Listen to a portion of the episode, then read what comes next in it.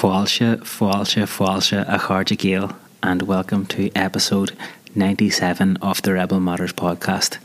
As usual, I'm your host, Anla O'Carolan, and this week's guest on the show is Richard Howard, who has recently published a book called Space for Peace Fragments of the Irish Troubles in the Science Fiction of Bob Shaw and James White.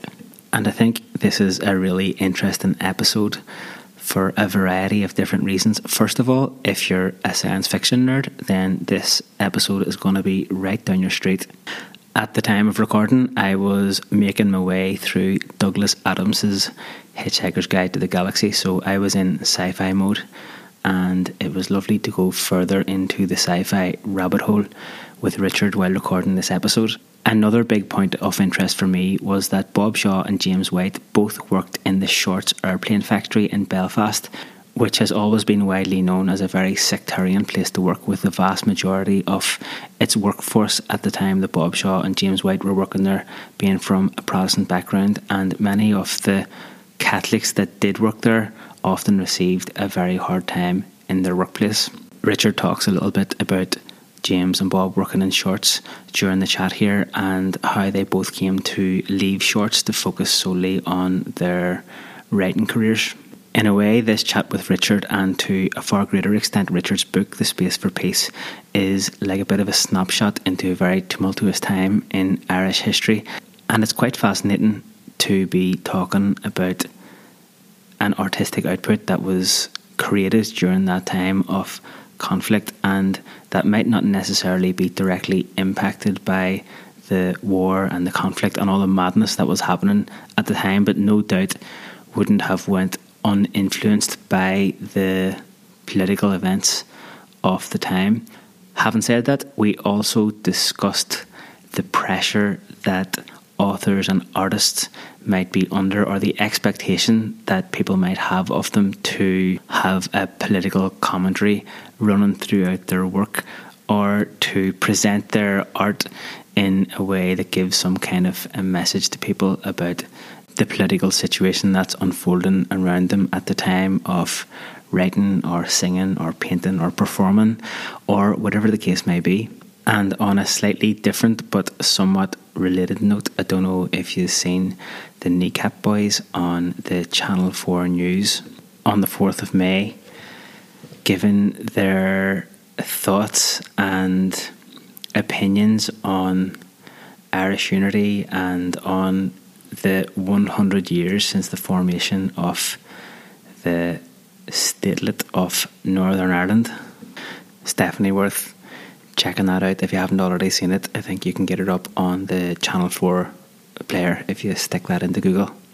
But what I was going to say was, and without speaking on behalf of Kneecap, but I have seen over the last number of years that they field quite a lot of questions about what the messages behind their songs or what a certain song means. And I've seen them consistently putting that back onto the person who has asked the question and saying that we can make our own minds up what the songs are about or what the real message is behind them.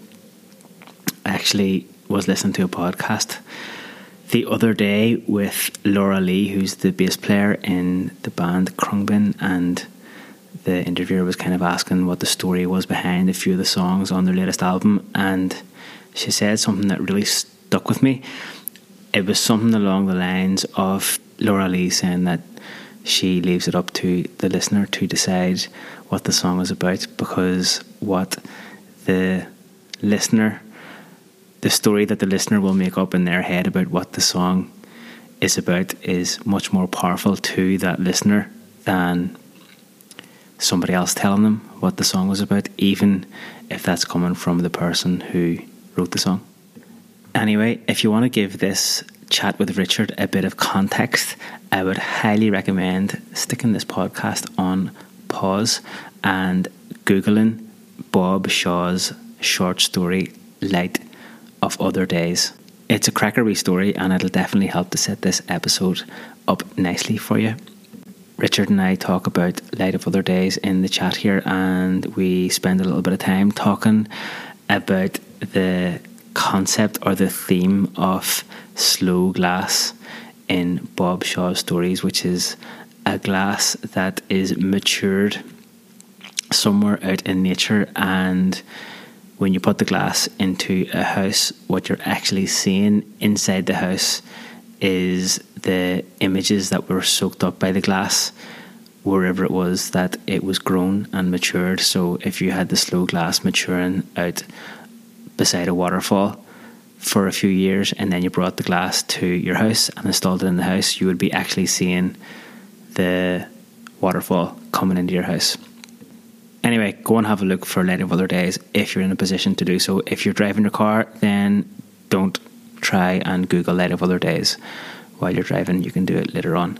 But either way, as I've mentioned before on the podcast, this episode is one of those ones that you just kind of have to surrender yourself to and jump in with both feet and enjoy the ride and enjoy the experience of being immersed in the world of science fiction for a little while, where all things are possible. Last thing before we get stuck into the chat with Richard, massive shout out to the crew over on Patreon who have been keeping the Rebel Matters podcast on the road by supporting this show through one of the five tiers of support that we have set up over on patreon.com forward slash rebel matters. All of the tiers of support are named after our favourite Irish trees and all have small gestures or tokens of gratitude associated with them. So if you want to become a patron of the show, then you can head over to patreon.com forward slash rebel matters and see how you can help us to keep on making these podcasts and meeting people and having chats and having the crack. But massive shout out to everyone who has been supporting the podcast so far. These are a bunch of legends, and we 100% would not be still making this podcast if it wasn't for your support. So, Guraked Milamagov. Anyway, episode 97 of the Rebel Matters podcast with Richard Howard. Buenas soltas.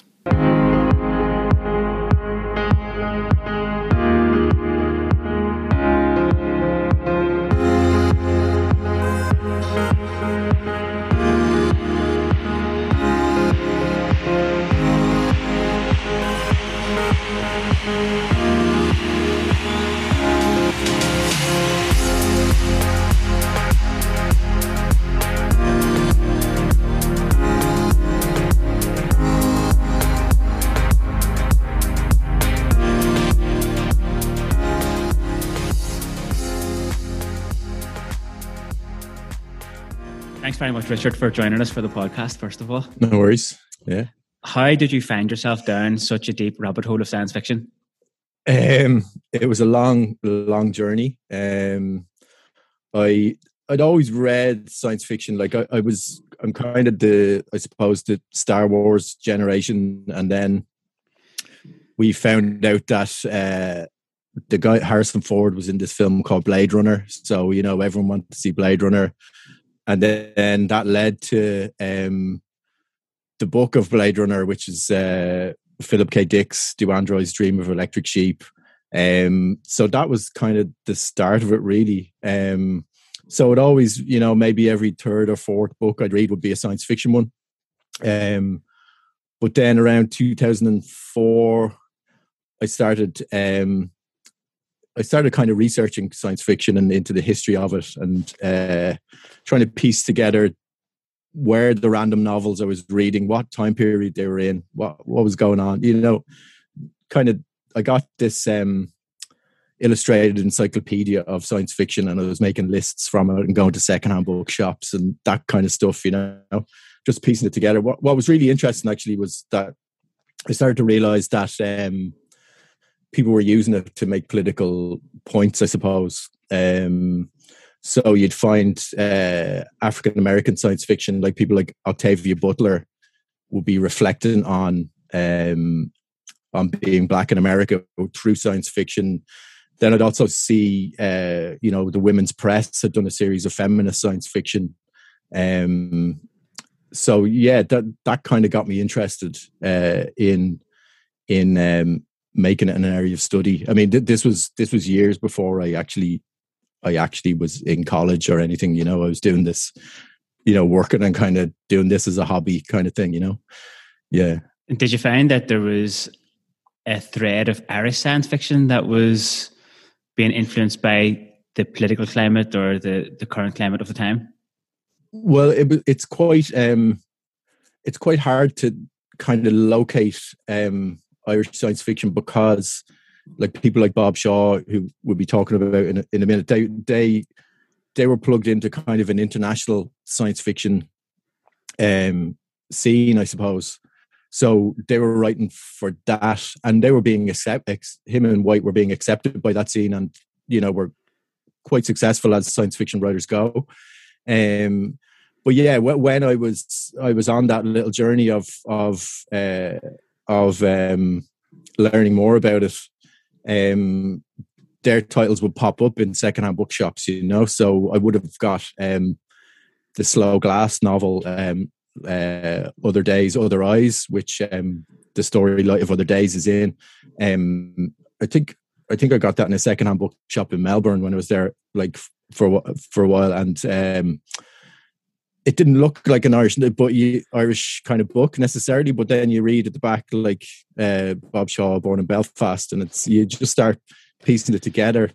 Um, and then also, I think on that same trip, I got um, Joseph O'Neill's Land Under England, which is like a 1930s Irish uh, science fiction novel. Um, which I mean, that was definitely drawing on what was going on in the 30s in Ireland. Like it's it's about um, it's it's set in England, but it's about a, a group of um, it's the premise is the Romans never left England. They went underground and they uh, evolved into these creatures with mind controlling powers and things like that. You know, and I, I definitely see um, you know uh, parallels there with not only what was going on in Europe with fascism, fascism, but like the blue shirts in Ireland in Ireland as well. You know, so there's definitely there's a strain of, of our science fiction that is drawing from um, from the, the cl- political climate of the time. Yeah, we're going to open up the can of worms here of the the book that you have, which is actually just released last year. Yeah, or this year. No, this year. Yeah, this year, uh, yeah. first of February. Yeah, first of February. So it's brand new, and yeah. it's uh, it's called uh, Space for Peace, and it's about yeah. the kind of an analysis of the output of Bob Shaw and James White, the two science fiction writers from Belfast. Yeah. And yeah. whenever I was getting ready for this interview, and I felt the same thing that I feel like when I pick up a science fiction book. I'm reading Hitchhiker's Guide to the Galaxy at the minute, and I read it yeah. at, at night time before I go to bed. And I find that I just have to, there's a bit of a switch that has to flip from being in the rational world where everything makes sense and things yeah. are pretty logical to yeah. going into this world where things do not no longer make sense and they're not logical and anything can happen. Yeah. I, I get that now with realist novels where I'm wait I'm reading it going something's going to happen here yeah. you know and it never comes uh, you know like whenever I was going through the notes for for the podcast here before we got onto the call um and Vicky had put together a little kind of preparation document that I was reading, and I was like, you know, what the hell has Sinn Féin got to do with this podcast that we're going to like SF was written the whole way through, and then I was like, yeah, in my head I was like science fiction, like I was still in the world of logic and uh, yeah, yeah. things that we're used to. so I suppose that's a bit of a warning for anyone who's listening to this to be open to flipping that switch right about now. Yeah, yeah. To take a deep dive into the world of science fiction. Um, yeah. So, how did it come about that you ended up writing this book in the first place? Um. Well, like I after that little uh, little research project that I took uh, I took upon myself to do. Um, I, I went back to college as a mature student. Um, I did uh, English media and cultural studies in IADT uh, Laoghaire, um, and as part of that, we do we do Irish literature. So I knew about these Irish science fiction writers. Um, so I was always looking in the journals that you get access to. Uh, has anyone written about them? You know, and it was turning up nothing. So uh, I was like, oh, I'll keep that. I'll keep that in my back pocket, you know. And uh, so my dissertation was about that book, uh, that Joseph O'Neill book, um, Land Under England. Um, and uh, I then that led. I, I, I went to Liverpool. I did a, a MA in science fiction studies in Liverpool, um, which which was amazing. Like um, the head of the schools uh, of the science fiction department, Andy Sawyer, like really, really great um, wealth of knowledge, you know. So I, I was I talking to him about Bob Shaw, um, and he he actually knew Bob Shaw because he was involved in kind of the fan kind of community, uh, uh, kind of uh, science fiction, international science fiction kind of fan community. I think he, would written uh, Bob Shaw's uh, obituary in one of the science fiction magazines, you know. So he he didn't know him, know him really well, but like he he knew him. So uh, I started talking to him about Bob Shaw, and then um, I knew about James White, but I'd never read any James White. And then someone kind of suggested, oh, like you could look at him in conjunction with James White, and um, I started. I just started reading ton, tons of that stuff, um, and I applied to the Irish Research Council um, to do a PhD on it, um, and I got got the funding. You know, it was all kind of contingent on the on the funding, and I, I got it. So um, that's really the, the the basis of the book is that the Irish Research Council gave me that time to you know research and and and kind of and and uh, work on the book. You know it kind of feels like we're reverse engineering the work here of um, yeah Bob Shaw and James White because most people would start off with a book or a story and read it and then go a little bit further and try and find out more. We're going to start behind, like before that, really, yeah, like, yeah. Uh, uh, like yeah. which is fascinating because of where they came from and what was happening at the time. So, what do we know about them? Shaw was uh, Shaw was Protestant.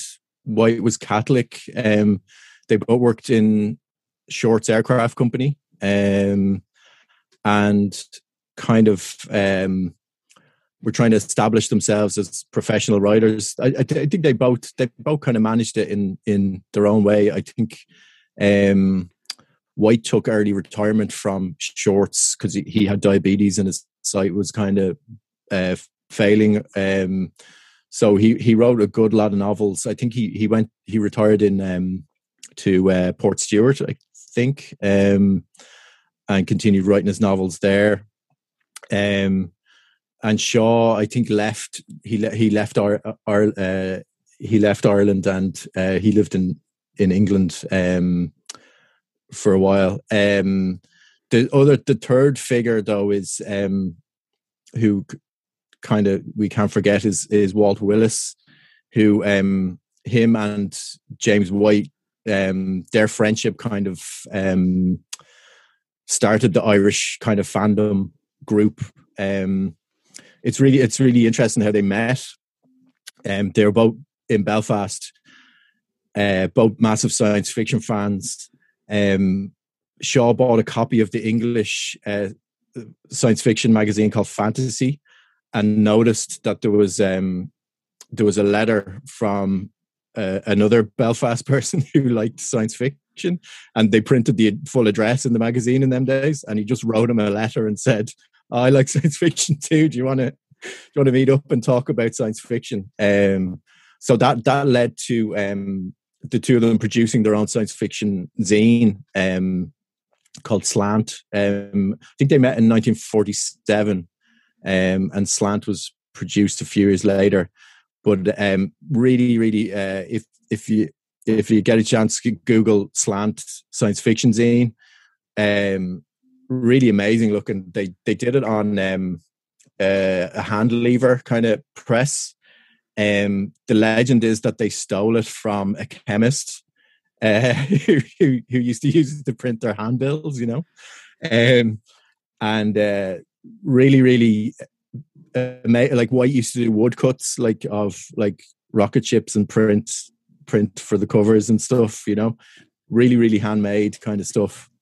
Um, so they set up Irish fandom, and started producing that magazine. They actually got really, really famous quite quickly within Irish uh, or within science fiction circles just for this uh, fanzine that they produced. Um, and then I think Shaw came along later. I think 1950 Shaw joined um, the group Irish Fandom. It was called. Um, so they'd produce these zines and kind of meet up and talk about science fiction and swap swap books and things like that. To put it into kind of a historical context, would it would they have been working in, in shorts around the seventies? Well, I think uh, James White would have left in 1968 um, because he retired because of his diabetes. Um, and then Shaw moved in 73. Um, he, he, he left, he, he said he left because of um, the troubles, I, I think. It's a really interesting uh, place to start because when you think about 68 would have been the time that uh, sectarian tensions were massively on the rise in Belfast August 1969 is when it kind of peaked in a way or overflowed when Bombay, Bombay Street was burnt down. And then 1972 was kind of notoriously known as the most bloody year of the entire conflict.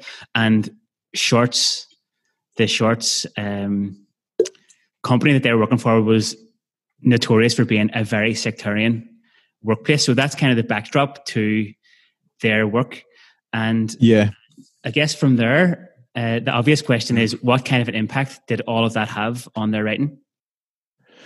Um, they were kind of um, determined um, for they saw science fiction and the, the Irish fandom group as a kind of a, a non-sectarian um, oasis almost the way they talked about it um, however, I, I, I, I, I do think that James White was the only Catholic in in the group. Um, so, you know, but they the, the ideal was, and it's kind of similar to the way they talk about. Um, you hear people talk about punk in in in Northern Ireland as a, a non-sectarian space. Uh, you know, your identity was you were a punk. It wasn't, you know, you were either, you know, uh, which I mean, I don't I don't know how that played out um, in actuality. You know, I, I don't know if you've that, seen that. I don't know if you've seen that movie, Good Vibrations, about yeah, the record yeah. shop in Belfast and Terri Hooley. I remember going to see that film by mistake. Kind of, there was an outdoor cinema happening in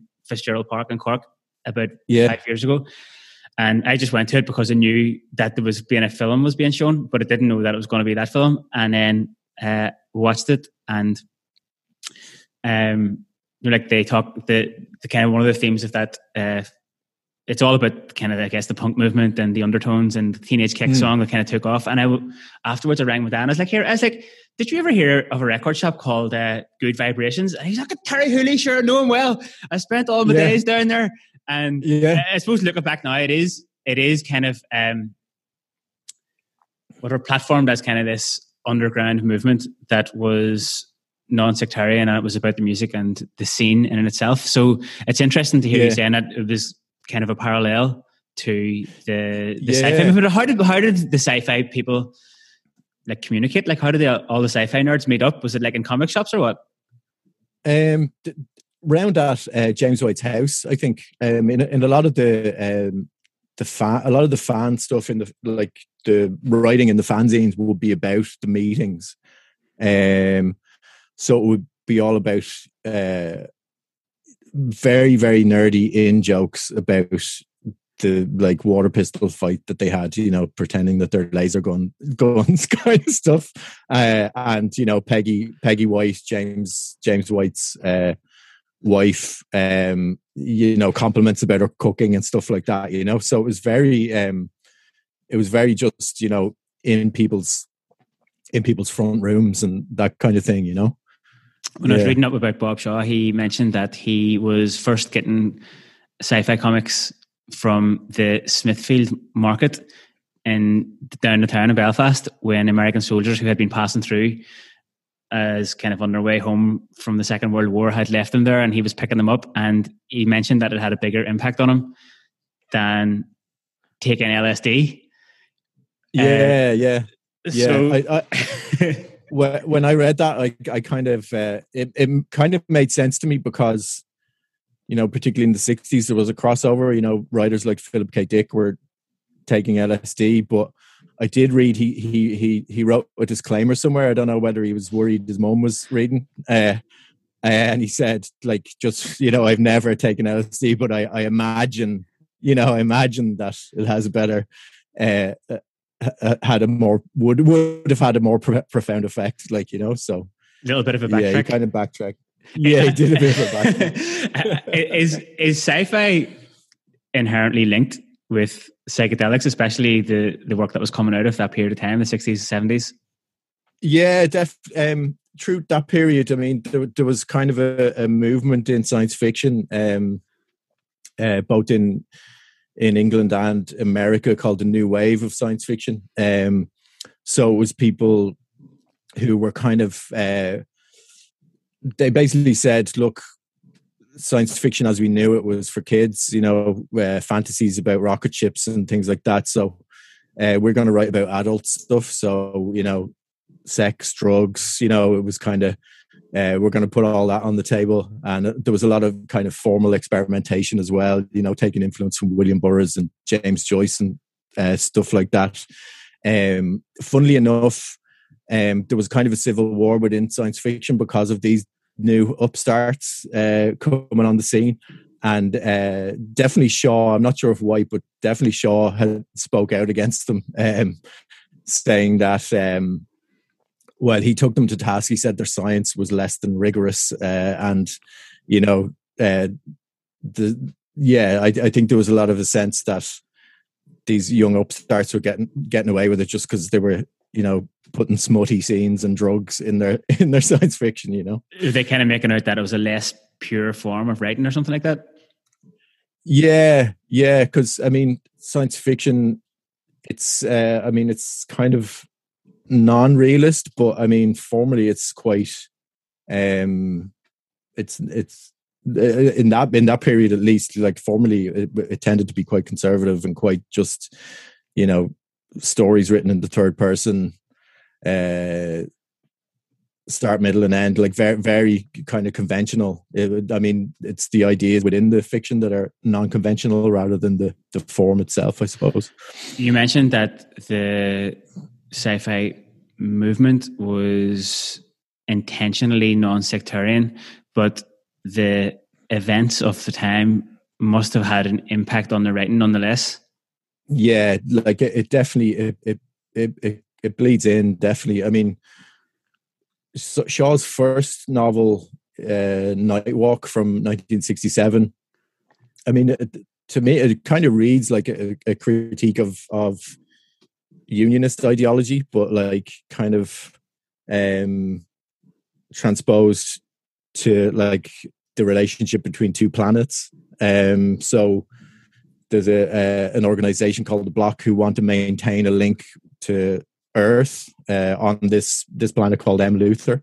They want to maintain a you know a link to Earth, and the protagonist is part of this uh, part of this group uh, of of uh, terrorists who were like you know agitating for this um, but he comes to the realization at the end you know we've got you know they they, they unlock some way of um of uh gaining access to multiple planets and at the end he comes to this realization like why why am i so bothered about you know the link to that planet? Like there's millions of planets we can explore you know? Um so de- it definitely kind of it kind of bleeds in. Um, I mean, uh, James White. I mean, he he he would he declared himself a pacifist and said, "I'm writing pacifist space opera."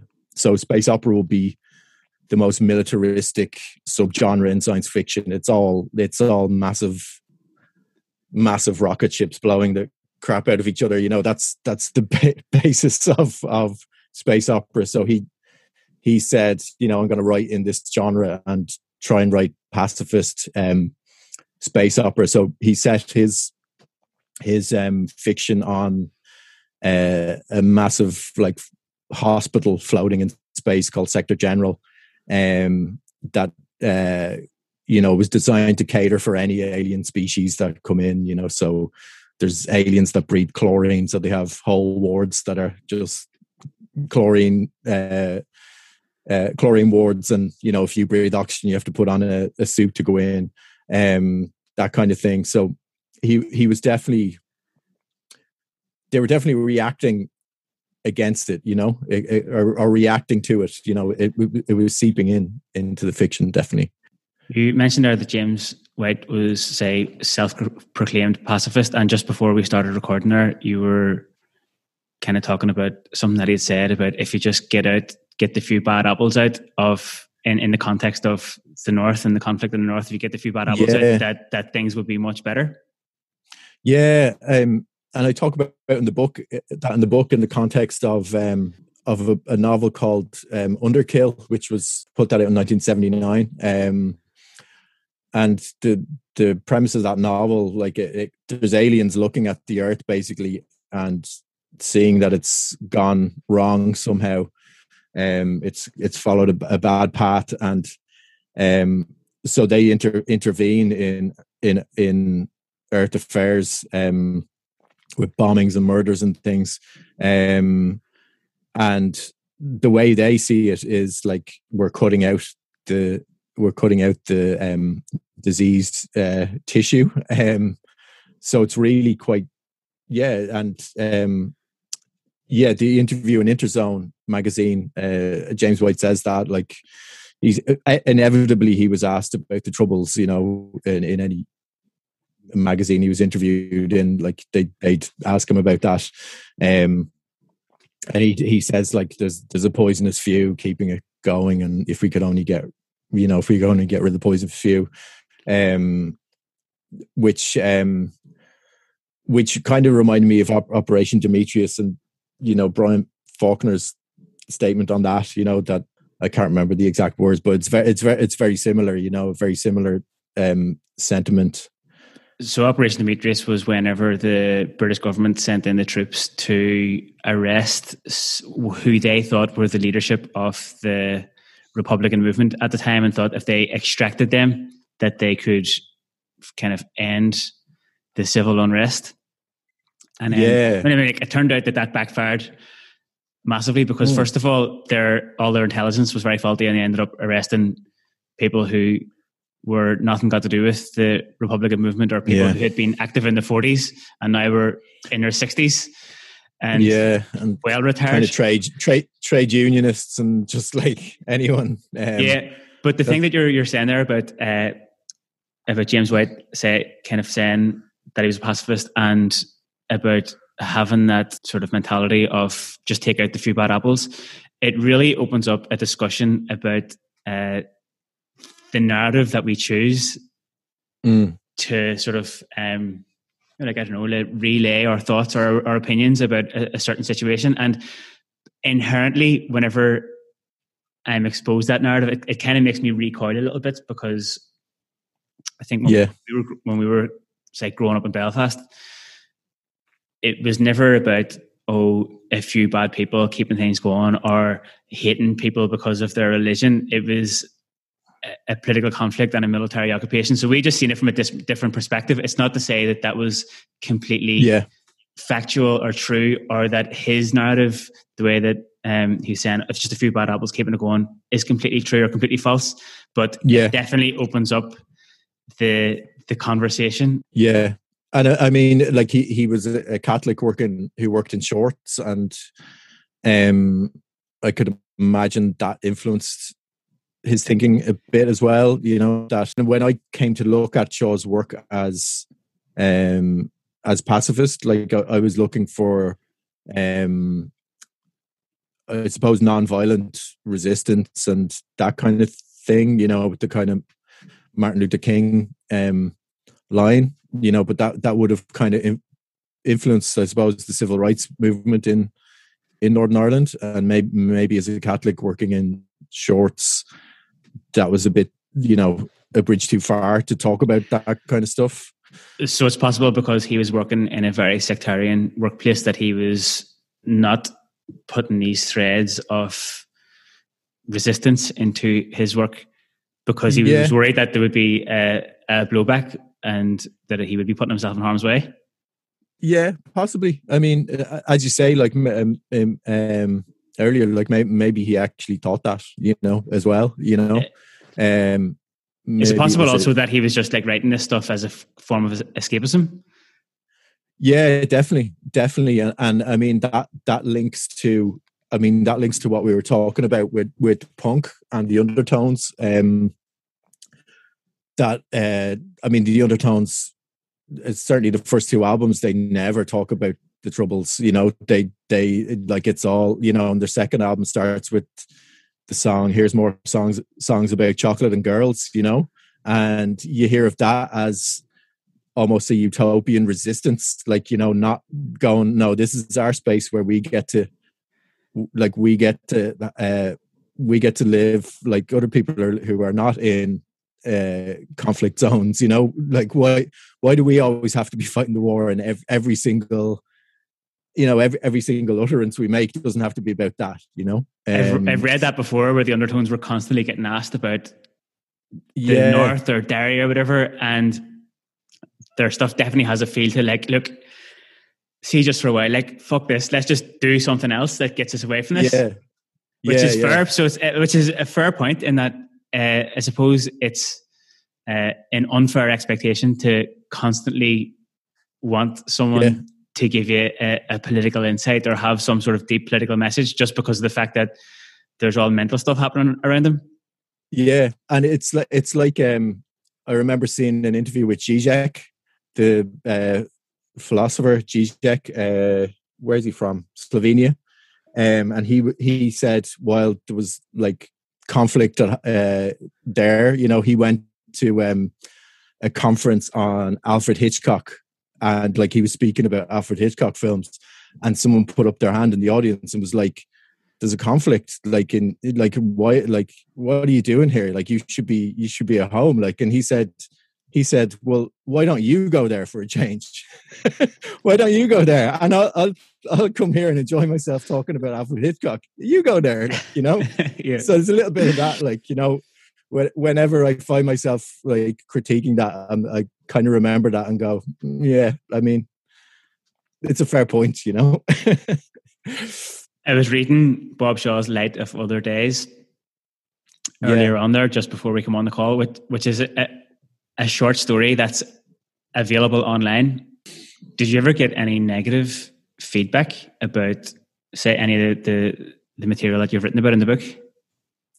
Um, not so far. Um, but uh, the book's only out, so you know. Yeah, it's only out a couple of weeks or there's plenty. there's plenty of time. like, well, Well, are, I mean, are I- you worried about it, or do you, do you think that there's a possibility that somebody might might be like, "This is this is bullshit"? Yeah, may yeah, yeah, maybe. I mean, my my whole my whole goal was just to insert um Irish science fiction, Northern Irish science fiction into the conversation of Irish studies, I suppose. So, I mean, if if I get flack, then mission accomplished. Uh, you know, it's like just starting the the conversation about it. Um, and I, I mean, like uh, Jack Fennell's book came out uh, a few years ago, uh, and kind of overview of Irish science fiction, and he has a chapter on Bob Shaw and James White, and then Ian McDonald, who's a who's a later kind of contemporary uh, Belfast author, and and I, I'm sure Jack was thinking the same that that nobody's right, nobody's really writing about this stuff. Someone has to be the first to you know put it on the table, and and whatever conversations come from that, like it, it's it, it's a good thing, you know. In a way, it's you're kind of treading a, a tightrope in a way because you're Mm. writing about, say, Shaw and White's uh, output as authors, and they didn't necessarily literally put the pieces like join the dots of I'm writing about this because this is happening, or this is Yeah. an artistic interpretation of this thing that happened around whenever I was a kid, or this is I wrote this because I'm working in a sectarian workplace, or that whatever's happening. Whereas in your book, in a way, you are kind of trying to join the dots somewhat. Uh, Yeah. So Yeah. that and that can be a very sensitive thing for people in that uh, Yeah. sort of like in the, the conflict is we're we're still in living in a in a post conflict era, uh, and there's Yeah. loads of people who have lived, lived through it in a way. And um, and I'm not saying that uh, I, I didn't get that that sense from it, but um, in a way, I kind of think that the more uh, intense the the the more ridiculous the political environment, then in a way, the Mhm. more ri- ridiculous the art becomes. Uh, to counter that, Yeah. in a way, Yeah. Yeah. so it might, actually, it might, Yeah. kind of might have some parallels with what we're going through now with the coronavirus and everything. We might see this uh, Yeah. Yeah. creative Yeah. spurt of ridiculous art coming out that Yeah. people will look Yeah, back yeah. on and be like, "What the hell was that about?" And then there'll be someone writing doing a PhD about it. Well, well, this was written because at the time there was a global pandemic and everybody was going Yeah. mad, and then this person kind of interpreted and then made made these books. it's the di- dile- dilemma of literary theory in general. You know, do I write about what the author intended directly, or do I write about what was going on um, socio-economically, politically, and kind of you know t- try and tie the two together? You know, it's it's it's um it's it's the dilemma of, of literary theory kind of generally. And I suppose we were talking about earlier about the the Marxist theory of science fiction and kind of like that uh well particularly like theorists like Darko Suvin and Fredric Jameson they- they'd say that that it's it's fiction whether the person kind of knows it or not or whether the person wants to acknowledge it like you know that it's all it's always drawing from what's what's in the in the surroundings and kind of estranging estranging it i suppose. That's a sign of, I suppose, very powerful art when it leaves a measure of uh, choice up to the person who's consuming yeah. to make your own conclusions in a way. yeah. Yeah yeah definitely. And, and and with john white again like it's really it's difficult because the majority of their audience wasn't uh wasn't northern irish you know or irish you know they they were kind of aiming it at an american market at, at a you know a english speaking market internationally you know so they didn't really um they didn't need like I suppose the mass acceptance of of people in Ireland because they were sustained by by um the international science fiction community in a way. So um yeah, it's hard and that that's another layer that you have to dig into, I suppose, of of who who were the who was the audience, like you know, who did they think was was receiving this uh, material. I think part of um, part of Shaw's popularity was um, he was a really good, uh, very funny public speaker. Um, so he would he, he used to do these um, things. He used to call them the serious scientific talks. So they they were kind of like uh, piss take uh, science talks at, but he used to do perform at, at science fiction conventions. Um, and you know, but by all accounts, they were hilarious, and people would look forward to the oh, Bob's doing a serious scientific talk at whatever time, you know. Um, so part part of it was, um, yeah, he part of it was his his impact on fan culture as well, I suppose. Um, like he he won uh, like the Hugo Awards is like the the big science fiction awards, you know, and I think he won.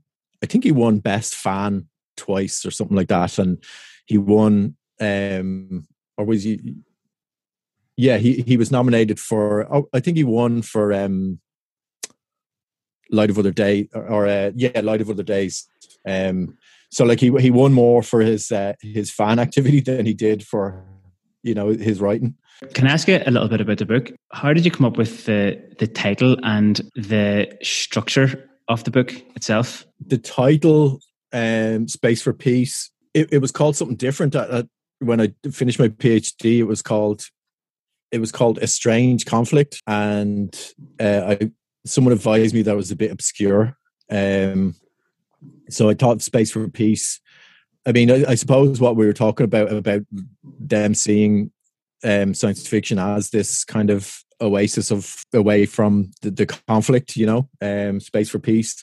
But also, I, I, talk a bit in the book about the overview effect. Uh, this um, this guy Frank White, uh, he has this this theory, which is is you know I I I, I don't agree with the theory basically, um, but he says that um, that people uh, who've been at, in space and looked back at the Earth in space have this um, suddenly this this peaceful feeling of like an, an, awakening or something like that. Yeah, and that um, they realize that like why are we why are we having these conflicts about lines on a map? Uh, you know, we're all one kind of thing. Uh, like it, it's it's heavily ideological though because when when people who who talk about this talk about the lines on the map, it's always it's always like the Middle East or you know what I mean. Like like they're they're not they're not talking about erasing the, the border between Canada and the United States, for instance. Um, but yeah, Frank White he he he he thinks that if we if we just get more people into space looking at the Earth, then like you know, um, but I I mean, and I I kind of connect that with the um the idea of the poisonous view you know it, it's a very it's a very looking at something from a distance and you know making very simplistic um judgments um so I, I think space for peace kind of kind of means that as well you know so there's it's a few people i can think of that would mind giving them a look at the earth from space and then just not letting them back down again maybe maybe we could popularize the Frank White thing among a certain few people. Yeah, but there we are with the poisonous view. Yeah, in the opposite direction. science fiction sometimes seem like it's been really prophetic. Some of the science fiction books from the 60s and 70s, and, and they're talking about uh, even back to Fahrenheit 451, like they've got these little things in their ears that have sound coming from them.